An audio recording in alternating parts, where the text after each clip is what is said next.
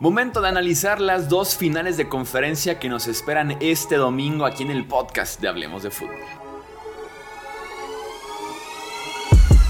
Hablemos de fútbol. Hablemos de fútbol. Noticias, análisis, opinión y debate de la NFL con el estilo de Hablemos de fútbol.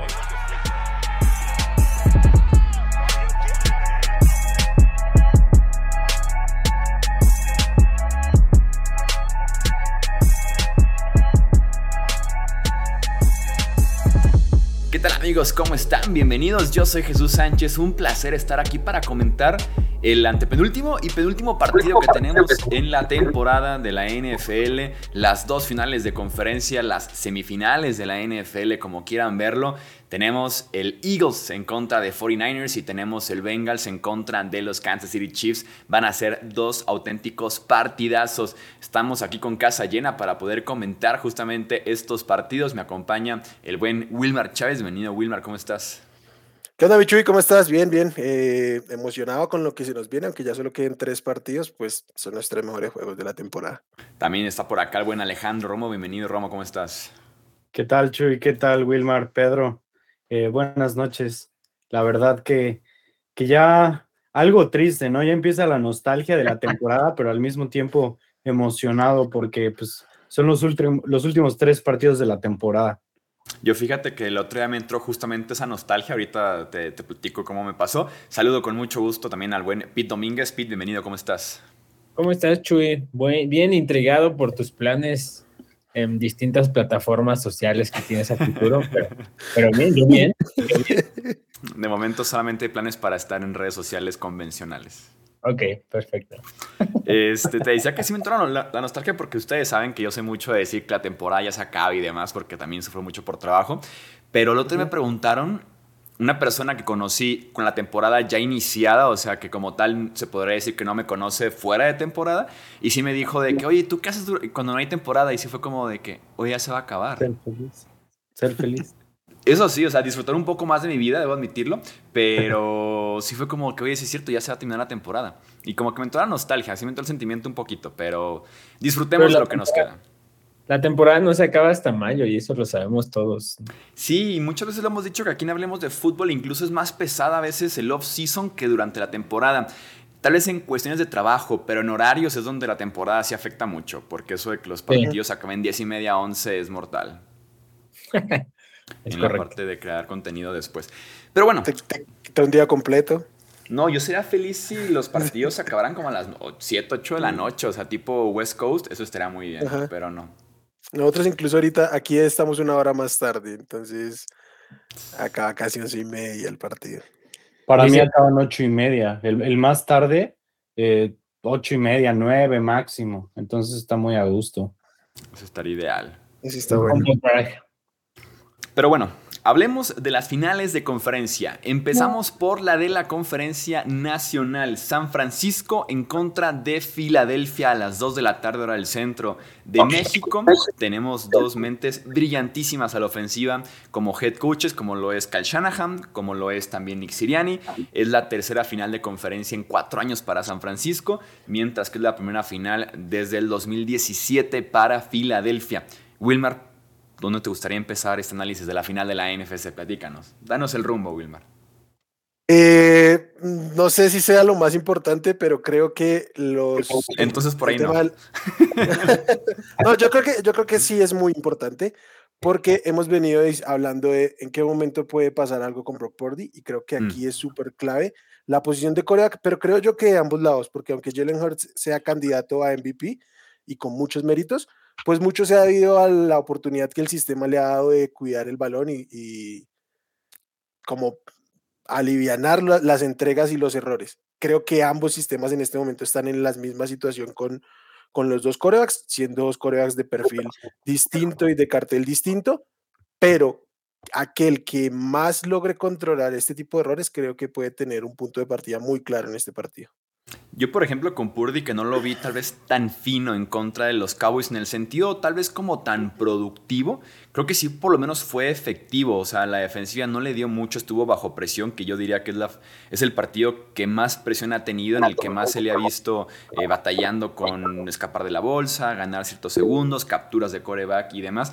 Pero aún así fue muy inteligente aún así está, está siendo muy inteligente en ese sentido y ayudó muchísimo en contra de los Dallas Cowboys. El ser efectivo, por lo menos, eh, cuidar el ovoide como lo ha estado haciendo, que Shanahan decía que es lo mejor que puede hacer, y permitir que San Francisco gane por medio de otras facetas. Con Filadelfia creo que sí podemos incluso repetir esto o incluso verlo en un nivel un poquito más alto en el que pueda batallar en contra de esta gran defensiva de Philly, sobre todo por la parte de la presión que le pueden aplicar. Sí, eh, la realidad es que la, la ofensiva de, Eagles es mucho mejor que la de Cowboys. Y creo yo que Jalen Hurts comete mucho menos errores de los que comete en general Dak y pone en menor riesgo el balón por lo general. Sin embargo, al ser una ofensiva tan dependiente de establecer un juego terrestre tan rápido en el partido, enfrentándose una defensiva tan dominante en el front seven, yo creo que van a tener que batallar en la cuestión de cómo balancear eh, esa ofensiva, cómo establecerse, porque si quieren tener muchas correas diseñadas con el quarterback, utilizar también mucho a Miles Sanders y sobre todo, eh, digamos que quedarse con lo que han jugado toda la temporada, yo creo que van a, van a sufrir bastante para, para poder eh, tener avances largos y prolongados, porque lo que hemos visto de Filadelfia es que corre el balón de una manera muy efectiva y muy creativa al mismo tiempo. Eh, aprovechan que tienen una de las mejores líneas ofensivas, pero enfrentarse a los Niners es, es un animal completamente distinto. Que no solamente fue la defensiva número uno de la NFL en total, en puntos y en yardas, sino específicamente en juego por tiro también fue la mejor de la NFL. Apenas permitió 3.3 yardas por acarreo este año esa defensiva de 49ers. Para mí el punto más creo que más importante para Filadelfia, y no recuerdo quién lo dijo, si fue Nick Siriani o si fue su coordinador defensivo, eh, y estoy completamente de acuerdo, va a ser literalmente, parece lo más básico del mundo, pero es lo más importante para ellos, taclear bien. O sea, a, Divo Samuel, a McCaffrey, Kittle, Brandon Ayuk, no los puedes, es muy difícil que puedas eh, impedir que tengan el balón, ¿sabes? En sus manos. O sea, si, si anulas a Divo, como Cowboys hizo, va a aparecer McCaffrey, va a aparecer Kittle, va a aparecer, o sea, es imposible que lo, mantengan a los cuatro a raya. Una vez que ya entendiste eso, es, ok, dos al menos es muy probable que tengan un, partido muy productivo. Lo más importante para ellos es la producción, el famoso Jack, ¿no? La, la producción después de la recepción. Filadelfia ahí va a tener que aplicarse a un nivel altísimo y yo fuera de, de TJ Edwards, no creo que haya alguien con muchísimas garantías de, de, que es una máquina de tacleo, ¿no? En San Francisco, eh, quizá tampoco sea el caso, ¿no? Más allá de Fred Warner y de Dre Greenlow, eh, los safeties no me parece que sean exactamente los mejores tacleando, pero Filadelfia no se apoya tanto en eso, ¿no? En el jack. O sea, es AJ Brown y, y para de contar, ¿no? Para Filadelfia creo que Smith, Dallas Godert, que también consiguen mucho después de la recepción. Bueno, pero no están, pero no están, a mi punto de vista, no están cerca del nivel de los de San Francisco, ¿no? O sea, los de San mm. Francisco están nivel élite. Eh, entonces, cuando empiezas a ver eso, es como, ok, o sea, una defensiva más rápida que la de Dallas, la de Filadelfia creo que es, creo que tiene más talento la de Filadelfia, pero creo que la de Dallas fue muy, o sea, fue, fue rapidísima en, en casi todo el partido. No creo que sea más rápida la de Filadelfia. Presión, supongo que será la misma. Tacleo, mm, no sé. Y ahí es donde creo que San Francisco puede encontrar una ventaja. Me entró la duda ahorita que mencionabas, que comparabas un poquito. Hablando del aspecto general, hablando del aspecto general, eh, ¿qué trío les parece mejor? ¿El de AJ Brown, Devonta Smith, Dallas Weather?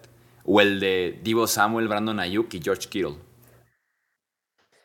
¿Con cuál se quedarían si les dieran a elegir? Con el de Samuel, Samuel y Samuel Ayuki y Kittle. Y sabes que soy muy fan de AJ Brown, pero creo que la diferencia, o sea, bueno, para empezar, creo que Divo Samuel es o del nivel o mejor que AJ Brown, y creo que Kittle es muy superior que, eh, que Kittle es muy superior que Gedert, al menos, al menos después de la recepción. Y comparando a, Ayuk con Devonta Smith, yo creo que es un, un duelo parejo. Yo, yo creo que AJ Brown sí que es superior, pero creo que los otros dos son superiores. Y a esto le agregaría el corredor. Exacto. Este McCaffrey. Ah, sí, sí, si agregas. McCaffrey ya se desempata esto. Se desempata muy fácil. Eh, sí, Yo igual me quedé Oye, con San Francisco, pero por muy poco, ¿eh? sí. Yo, yo también creo, porque es que yo sí creo que lo de AJ Brown es bien determinante. Y me parece mejor AJ Brown que Divo Samuel. Yo estoy de acuerdo en ese sentido contigo. Yo, yo creo que AJ Brown es claramente el mejor receptor de este partido. Sí, sí, yo también lo creo. Eh, El, tema es que, o sea, yo, yo no digo que no puedas ganar sin, sin un AJ Brown productivo, ¿no? Pero creo que Filadelfia sufre más que, que San Francisco, ¿no? O sea, San Francisco lo vimos, Divo Samuel hizo súper poco contra Dallas, ¿no? Y Dallas, pues no fue un flan, ¿no? Ni, ni mucho menos. Eh, y San Francisco pudo ganar. Y, y para mí lo más importante es lo que decía Chuy, ¿no? O sea, Brock Purdy, ok, quizá no se vio muy bien contra Dallas, pero no arriesgó el balón. O sea, eso parecería lo más tonto, pero venimos de una serie en la que sacaron a Turnover Machines, Josh Allen y Dak Prescott, precisamente por estar arriesgando el balón, por no cuidarlo y demás. Eh, o sea, creo que como novato entender que, ok, no puedo hacer la jugada, no vas a, no vas a ganar por mí, pero tampoco vas a perder por mi culpa, ¿no? O sea, eso creo que Shanahan Ujú. es lo que valora más que cualquier otro. Y creo que Jalen Hurts está en un nivel y en un momento en el que en algún punto sí pudiera jugar a, a ser el héroe. No- me gusta que no ha arriesgado el balón tampoco, pero creo que es más probable una pérdida causada por un fumble que Jalen Hurts esté intentando acarrear el balón, ¿no? O sea, ¿Sabes, ¿Sabes a mí personalmente qué me pasa? Yo entiendo que la preocupación por, por los playmakers y el gran talento que hay, y voy a sonar, a- como decimos aquí, un señor de 50, 60 años, yo creo Que que, es un ofenden, duelo ¿eh? súper, Cuando súper decimos eso se de ofenden. Sí, tal cual. Sí. Pero es un duelo súper de trincheras. Creo que las Señores de 60 trincheras de años. ambos equipos, el- el- el- las trincheras de ambos equipos probablemente sean las dos mejores de la liga, de lado y lado. Eh, digamos, no hay tanto reconocimiento para, para Filadelfia y, y porque parece no tener un nombre rutilante. Tiene cuatro tipos que superaron las 10 capturas este año. Y sí que puede haber un tema con Mike McGlinchey, como ya lo decíamos la semana Ujú. pasada hablando de Micah Parsons. Y aquí no solamente es Hassan Reddick, son todas la, las armas que tienen esa línea y la rotación, porque en estos cuatro nombres que, que digo no aparece Fletcher Coates, no aparece Jordan Davis. Entonces, la profundidad de esta línea defensiva contra la línea ofensiva creo que es la que puede incidir en generar esta incomodidad y que arriesgue el balón, más allá del talento y de cómo lo puedan cubrir.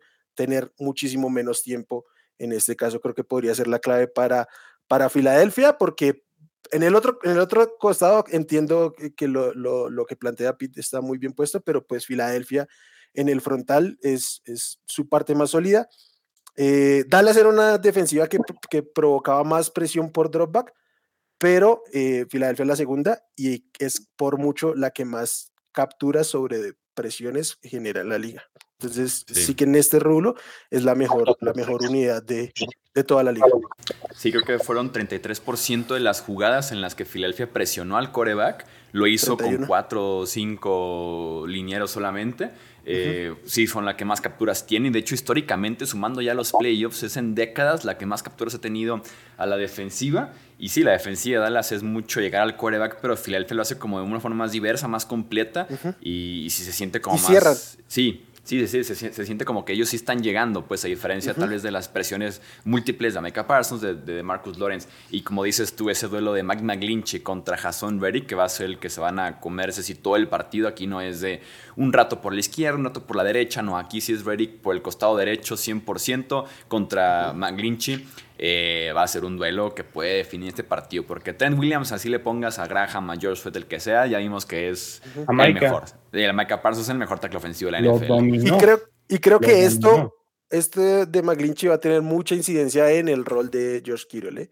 Y creo que Mm. disminuir aún más las rutas que pueda correr George Kittle puede ser muy importante para esta defensiva de los Eagles. O también estuvo San Francisco apoyando mucho a McGlinchey con el guardia. Y si aquí recorres la formación, también te va a aparecer, como decías, Fletcher Cox, Jordan Davis. Y es que eso al final fue lo que acabó haciendo Shanahan por ahí del tercer cuarto, ¿no? A George Kittle ya casi no lo sacó a rutas, más que un par de veces, aquella en la que malabareó el balón para la recepción. Y sí se vio una diferencia, ¿no? Ya McLinch ya no le estuvieron azotando, que, es algo bueno cuando estás jugando playoffs, que no te estén trayendo como piñata. Eh, y al final también tiene un elemento como Juszczyk, ¿no? O sea, si, si pongo a Kittle a bloquear, tengo un Juszczyk que es un mini George Kittle, ¿sabes? Que me puede ayudar a cumplir de alguna forma ese rol, ¿no? Christian McCaffrey también en, el tercer cuarto, eh, estoy seguro que debió haber sido su, fragmento que menos eh, rutas salió a correr porque estaba ayudando muchísimo ya en la protección. Ya en el último cuarto, cuando cayeron las intercepción, la intercepción y las malas series, como que volvió a liberarlas un poco, pero sí hubo un ajuste y yo esperaría que pudiera hacer. Ahora, de Filadelfia, me preocupa un poco que en la segunda mitad de la temporada la defensa terrestre sí se vio eh, pues bastante vulnerable y yo sé que es a causa de lesiones y demás, ¿no? Eh, y que contra Giants fue diferente, Giants se vio, contra Giants se vio muy dominante, pero al final, o sea, aquí ya coincidimos todos, ¿no? Los divisionales son aparte, ¿no? Eh, Philly tiene el número de Giants. El juego terrestre de San Francisco sí creo que le puede afectar más a la defensa de Philly. Ahora, la defensa de Philly es la número uno contra el pase pero en un, contra un ataque de pase convencional, ¿no? Que va a buscar pases de ruta, o sea, literal, mi receptor está en punto A y el balón llega de punto A a punto B, ¿no? O sea, no la defensa contra el pase defendiendo Jack. Ahí es donde creo que Philly es vulnerable. Y San Francisco, por otro lado, creo que la parte donde puede sufrir muchísimo son los bombazos de más de 20 yardas con AJ Brown y Devonta Smith. Charvarius Ward me parece que ha salido muy bien librado en muchas situaciones y, siento que, o sea, ya hay veces que es por probabilidades, ¿no?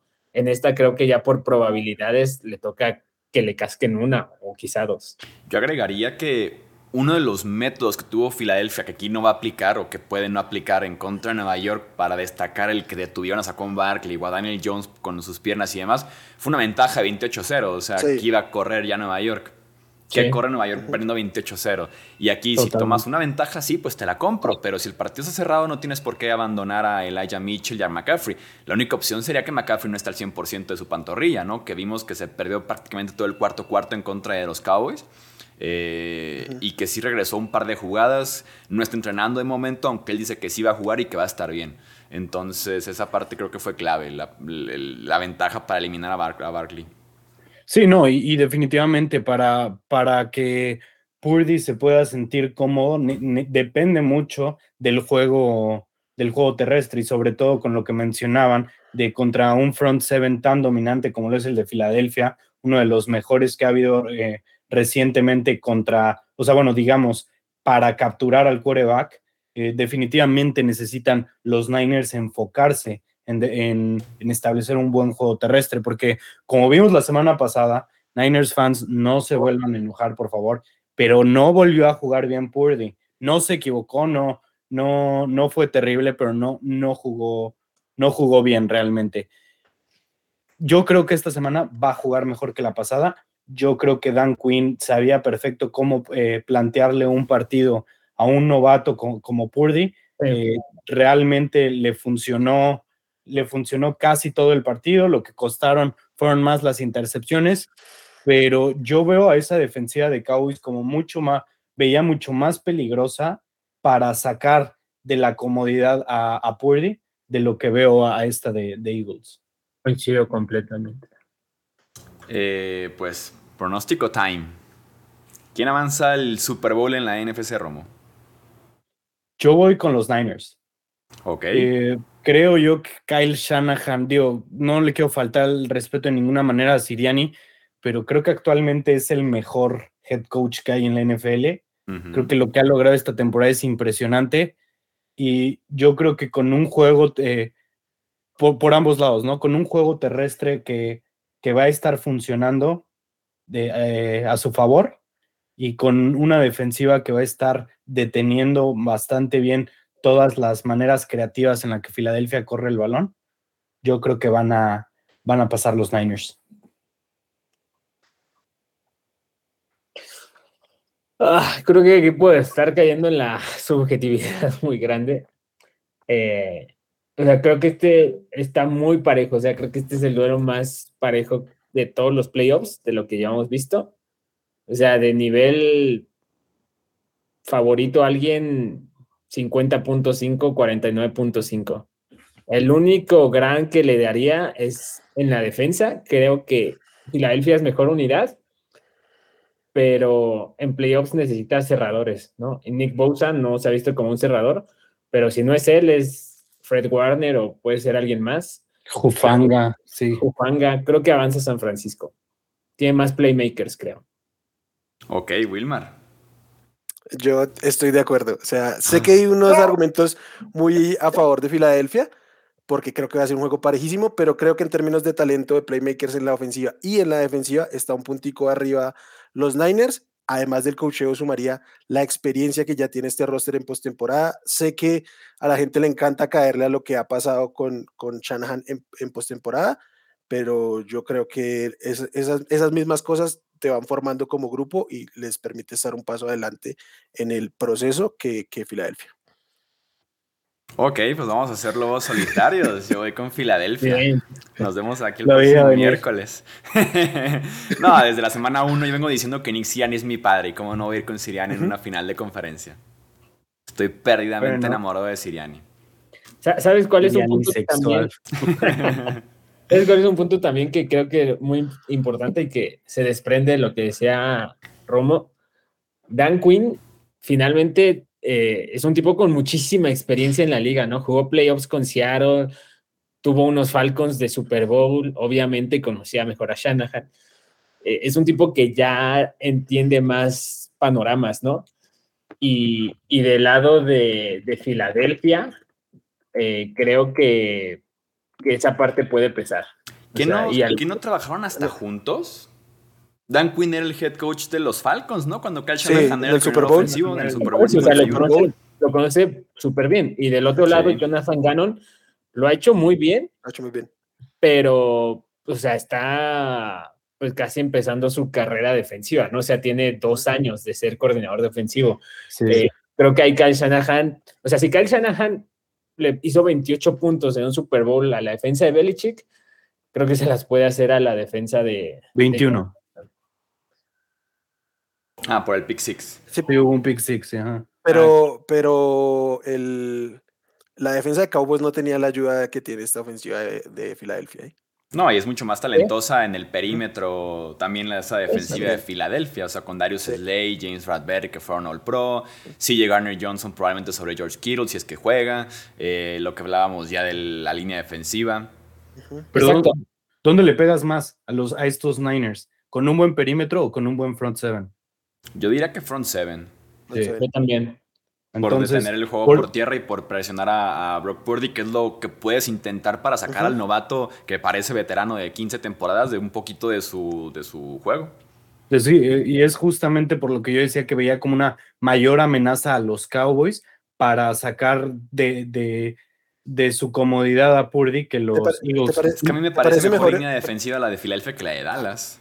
A mí y por bastante. Dallas tiene el mejor defensivo tal vez de los front sevens, que es Micah Parsons. Claro. Pero si te vas al Sí. segundo, tercero, cuarto y quinto, te encuentras a puro de Filadelfia, yo creo.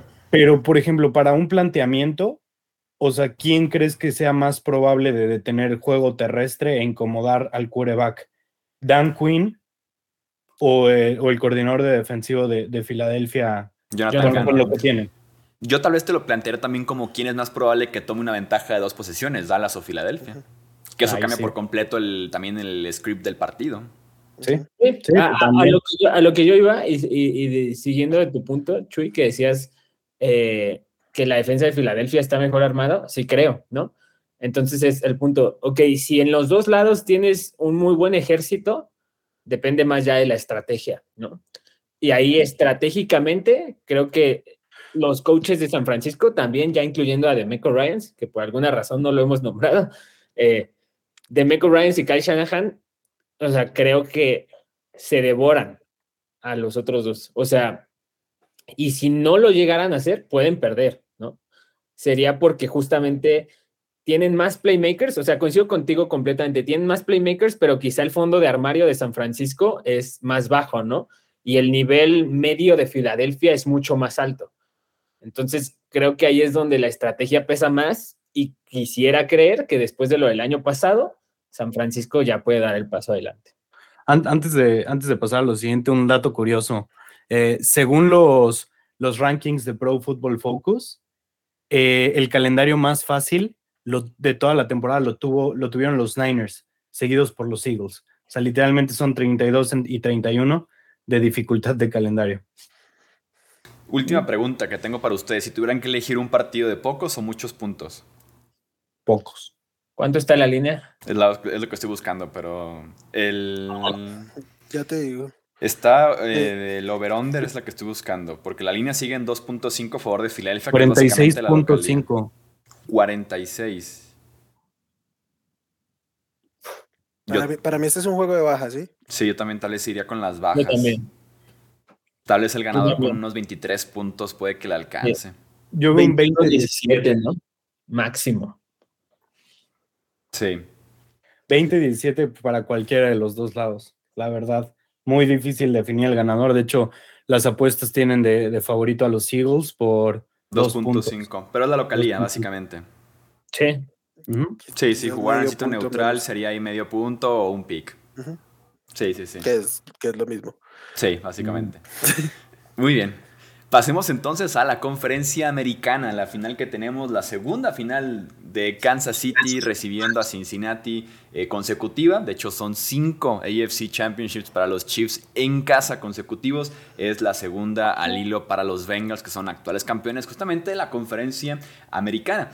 Aquí la gran pregunta es, ¿cómo está Patrick Mahomes? ¿no? El tobillo más famoso de todo el mundo probablemente en estos momentos. ¿Jugará? Sí. ¿A qué porcentaje el Vara eh, hoy, entrenó? De hecho, sin limitaciones, entrenó al 100%, dio conferencia de prensa, analizaron cómo caminó incluso desde la puerta del salón hasta el podio y lo hizo sin protección especial, lo hizo también sin, eh, eh, ¿cómo se llama? Sin ningún tipo de de estar arrasando el tobillo, de estar cojeando y demás. Entonces, de momento luce que juega Veremos a qué porcentaje. Eh, Romo, ¿qué clave tienes en este partido tú? 100% la manera en, que los Bengals contengan a Mahomes. Eh, creo yo que ambos equipos pueden meterse en un tiroteo. O sea, ambos son capaces de, meterse a, un tiroteo y creo yo que la diferencia va a estar en a qué grado los Bengals pueden limitar a Mahomes debido a, a su lesión, ¿no? O sea, van a poder quitarle lo móvil, van a poderlo mantener en la bolsa eh, e intentar incomodarlo de esa manera. Van a estar enviando presión constante o van a confiar en sus cuatro frontales para poder sacarlo de, para poder sacarlo de, de, comodidad. Esa creo yo que es, la clave. La línea defensiva de, de los Bengals tienen que tener su mejor partido, que han sido muy sólidos, pero tienen que tener su mejor partido para intentar incomodar constantemente a un Mahomes que está con, está, eh, que más bien no está al 100%. Sí, no, y es clave justamente como lo mencionas. De hecho, en la, en la final de conferencia del año pasado, con un Mahomes que sí estaba al 100%, Cincinnati lo capturó cuatro veces prácticamente sin mandar blitz. Fueron apenas el 9.3% de las jugadas en las que mandó blitz y de todos modos le llegó a Patrick Mahomes. La inofensiva de los Chiefs fue buena este año, eh, con Creed Humphrey, con Joe Tooney principalmente, fue la tercera que menos capturas permitió este año, pero con la movilidad de Mahomes a favor. ¿no? Obviamente toma mucho en cuenta el hecho de que él mismo evitaba las presiones y esa defensiva de Cincinnati, si algo nos ha dejado claro en esta racha que tienen de 10 victorias consecutivas, es que saben llegar muy bien al quarterback, sobre todo con la profundidad de su línea. Son cuatro, cinco, seis nombres diferentes que también te pueden eh, colaborar, ya sea por dentro o por fuera, y esa puede ser justamente la clave, y más porque Va a haber nieve en Arrowhead, lo cual va a complicar, creo yo, un poco más el tema de la lesión para Mahomes. A Mahomes le convenía demasiado ese domo eh, con paso sintético en Atlanta, por el clima y por lo fácil que puede ser el correr en paso sintético, ¿no? a diferencia del pasto natural, con nieve y con el frío. El frío es un factor Eh, y va a nevar, digamos, supuestamente. Que puede, que puede afectar mucho a- al tobillo, a la lesión. Sí, supuestamente va a nevar. ¿Tú, Wilmar, cómo lo ves? Creo que toda la clave pasa por Patrick Lau Mahomes. Eh, hay un tema aquí, es el, el- la línea de apuestas se ha movido muchísimo y yo creo que eso va en torno a lo que está pasando con Mahomes, porque arrancó Kansas como, como favorito el puro domingo y se volteó y luego ya se recargó otra vez para, para los Chiefs. Creo que esto tiene que ver con toda la información que hay aquí. Yo creo que los Bengals son el mejor equipo. Creo que los Bengals, para mí, es el mejor equipo que queda en este momento de la NFL. Pero el, el, el, el equalizer se llama Patrick Mahomes. O sea, Patrick Mahomes entero es, sin duda, para mí, el mejor coreback de la liga, el más talentoso por mucho. Y obviamente te empareja esto. El tema es que no está entero y hay que ver cómo lo maneja de uno y otro lado. La línea ofensiva de los Chiefs no acostumbra tener que darle tanto tiempo a Mahomes porque Mahomes suele generar tiempo con sus propias, con sus propias armas de movilidad, no solo corriendo, sino, sino manejando el bolsillo. Y creo que la opción de, de ver qué tan sano esté Mahomes es súper la clave de este partido.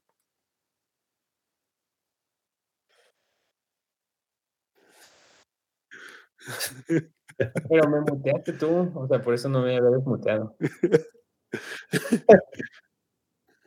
Ah, una disculpa.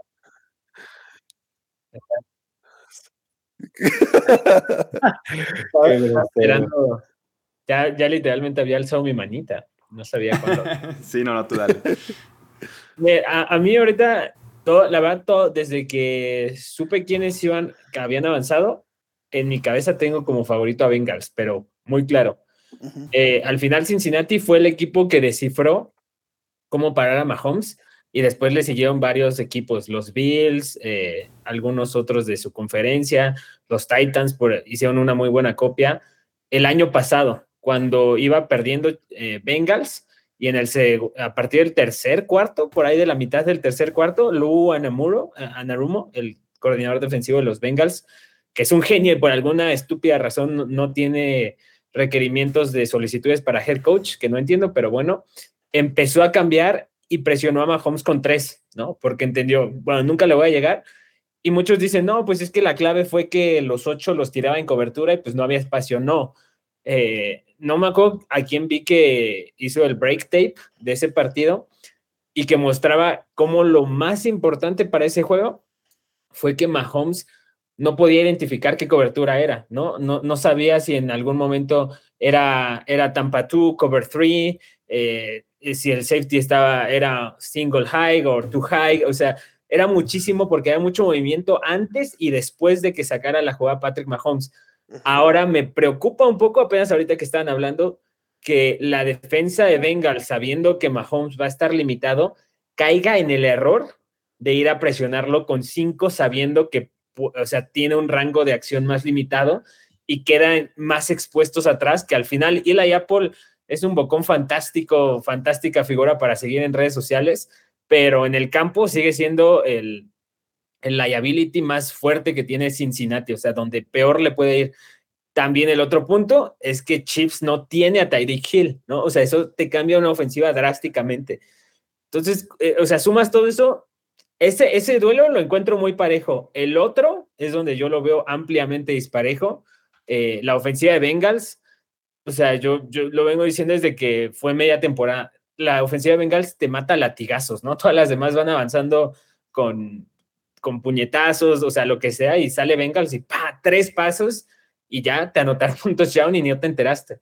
Y la defensiva de Chiefs no la veo mejor que la de, que la de los Bills. En general, Españolo es muy brillante, pero la falta de talento creo que le va a acabar pesando. No, yo quiero ver también cómo es que atacan esa línea ofensiva para echar a Cincinnati, ¿no? Búfalo eh, no intentó muchos blitzes al principio, al final ya ni siquiera sabía qué intentar porque estaban haciendo de todo un poquito los Bengals.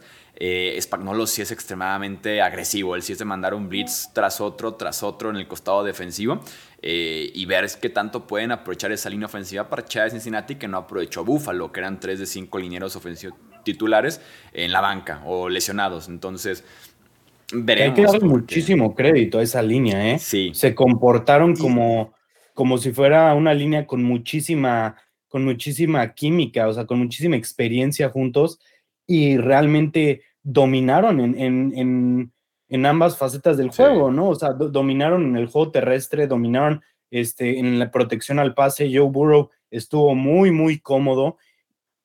Y realmente aquí me, me pregunto, o sea, fue un buen partido, fue una, no sabían cómo atacar a los jugadores sustitutos, eh, los defensivos, o sea, no tenían La nieve ayudó, creo yo que la nieve ah, ayudó.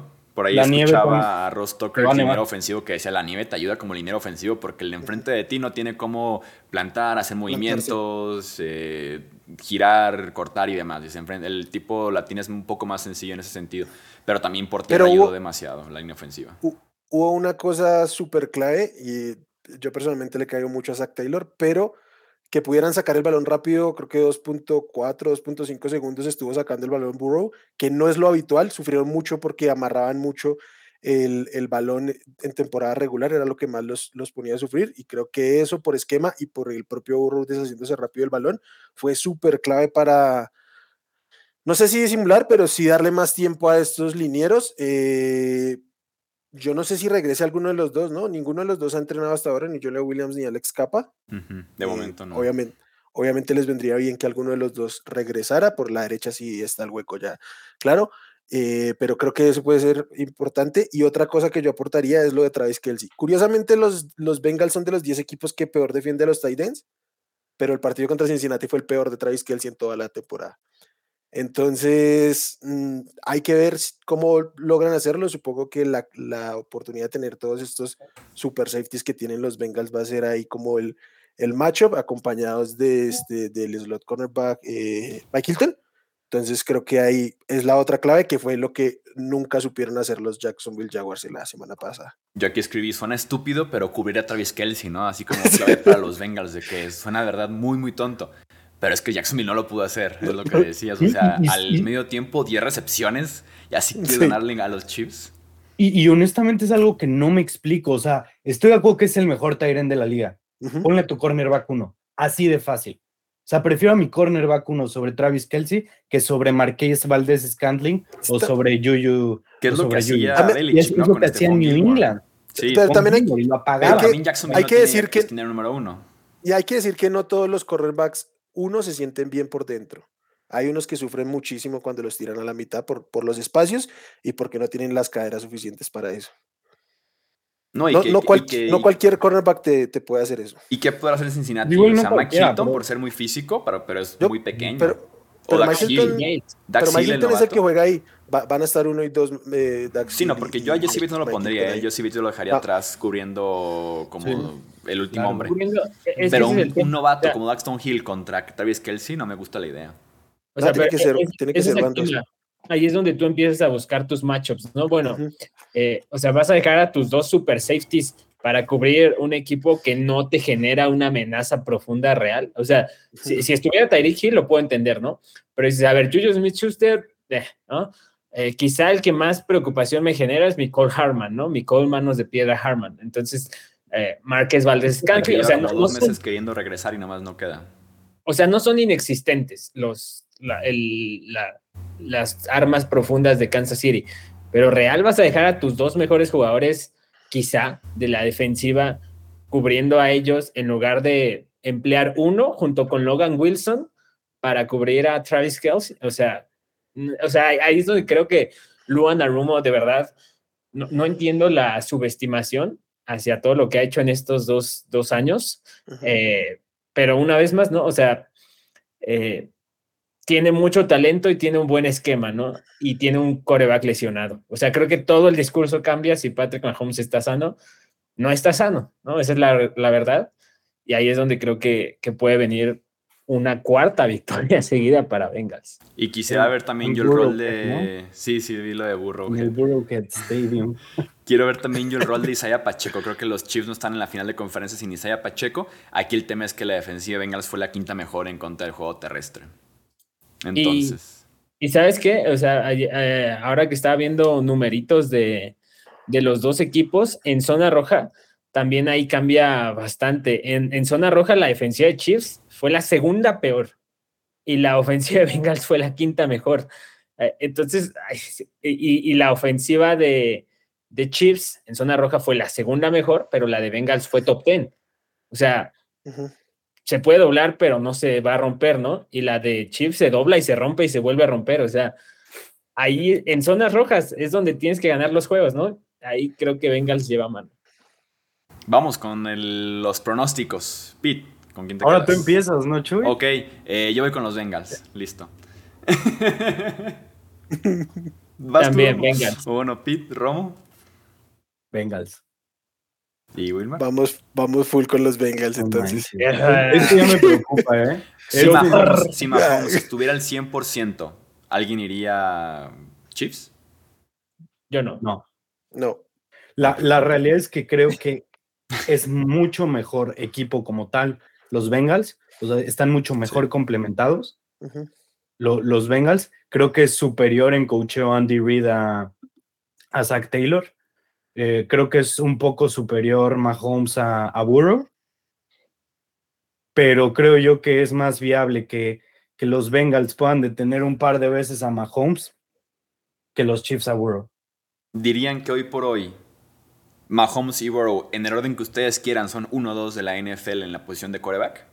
Sí. ¿O alguien más está en la conversación? Y Josh Allen.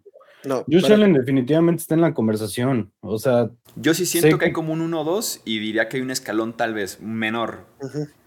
Pero escalón para llegar a Josh Allen al 3. Eh, yo, yo no sé, esto sí es, o sea, lo reconozco completamente copiado, no, no sé de quién, para darle crédito, pero creo que es un, Alejandro Romo. No sé, para quién, para darse. ¿no? Eh, depende, depende de lo que digas, nos lo apropiamos. es una versión repetida de lo que fue hace cinco años Aaron Rodgers y Tom Brady, ¿no? Uno era el más talentoso, el otro era el mejor para, literal, el verbo en inglés, ¿no? Corebacking. Siento que es algo parecido. O sea, Patrick Mahomes de plano es el más talentoso, en este momento, Joe Burrow me parece un mejor, o sea, a, la función de corebacking. O sea, y es, y es un take fuerte, porque Mahomes, eh, o sea, mucha gente empezó a decir que la movilidad y se basa en juego. O sea, Mahomes subió su promedio de yardas por, por intento después de que se lesionó. O sea, el tipo jugó mejor. Pero, o sea, Joe Burrow, o sea, es un administrador que no solo es un administrador, sino que tiene esa capacidad de llegar a un nivel clutch cuando más lo necesitas, ¿no? O sea, y ahí es, eso creo que le permite llegar a casi las alturas de Mahomes. Para mí Mahomes es el mejor, pero es mejor administrador, me parece Joe Burrow. Ahora, eh, en el tema de Andy Reid, creo que es un genio ofensivo total, pero hay muy pocos coaches que te pueden revertir una carencia de talento en una instancia tan importante como Belichick, ¿no? Y en el lado defensivo, no creo que Chiefs pueda. O sea, me estás hablando de que a llamar Chase, T. Higgins, Tyler Boyd, mismo Hayden Hurts, lo van a cubrir Jalen Watson y Trent McDuffie. O sea, neta, en una final de conferencia, ahí es donde creo que, ah, aunque estuviera sano Mahomes, no se lo daría a los Chiefs. Sí, incluso con Tyler Boyd, ¿no? Con la Jerry Smith que entra y sale, entre que se lesiona, no se lesiona, creo que ha sido muy así las últimas dos, tres semanas para él. Entonces, va a ser complicado, pero bueno, al final de cuentas creo que el factor determinante justamente será Patrick Mahomes, veremos de qué porcentaje llega y también la, la parte de la nieve, ¿no? El gran ecualizador, como dirían en tema de la NFL. Hasta aquí vamos a dejar entonces este análisis, esta previa de las finales de conferencia. Regresamos la próxima semana para poder platicar del enfrentamiento del Super Bowl, no, no previa todavía, pero poder saber ya que tenemos eh, listos para la final de la NFL para esta temporada. Eh, a nombre de Pete Domínguez, de Wilmar Chávez, de Alejandro Romo, yo soy Jesús Sánchez. Hasta la próxima. Gracias por escuchar el podcast de Hablemos de Fútbol. Para más, no olvides seguirnos en redes sociales y visitar hablemosdefutbol.com.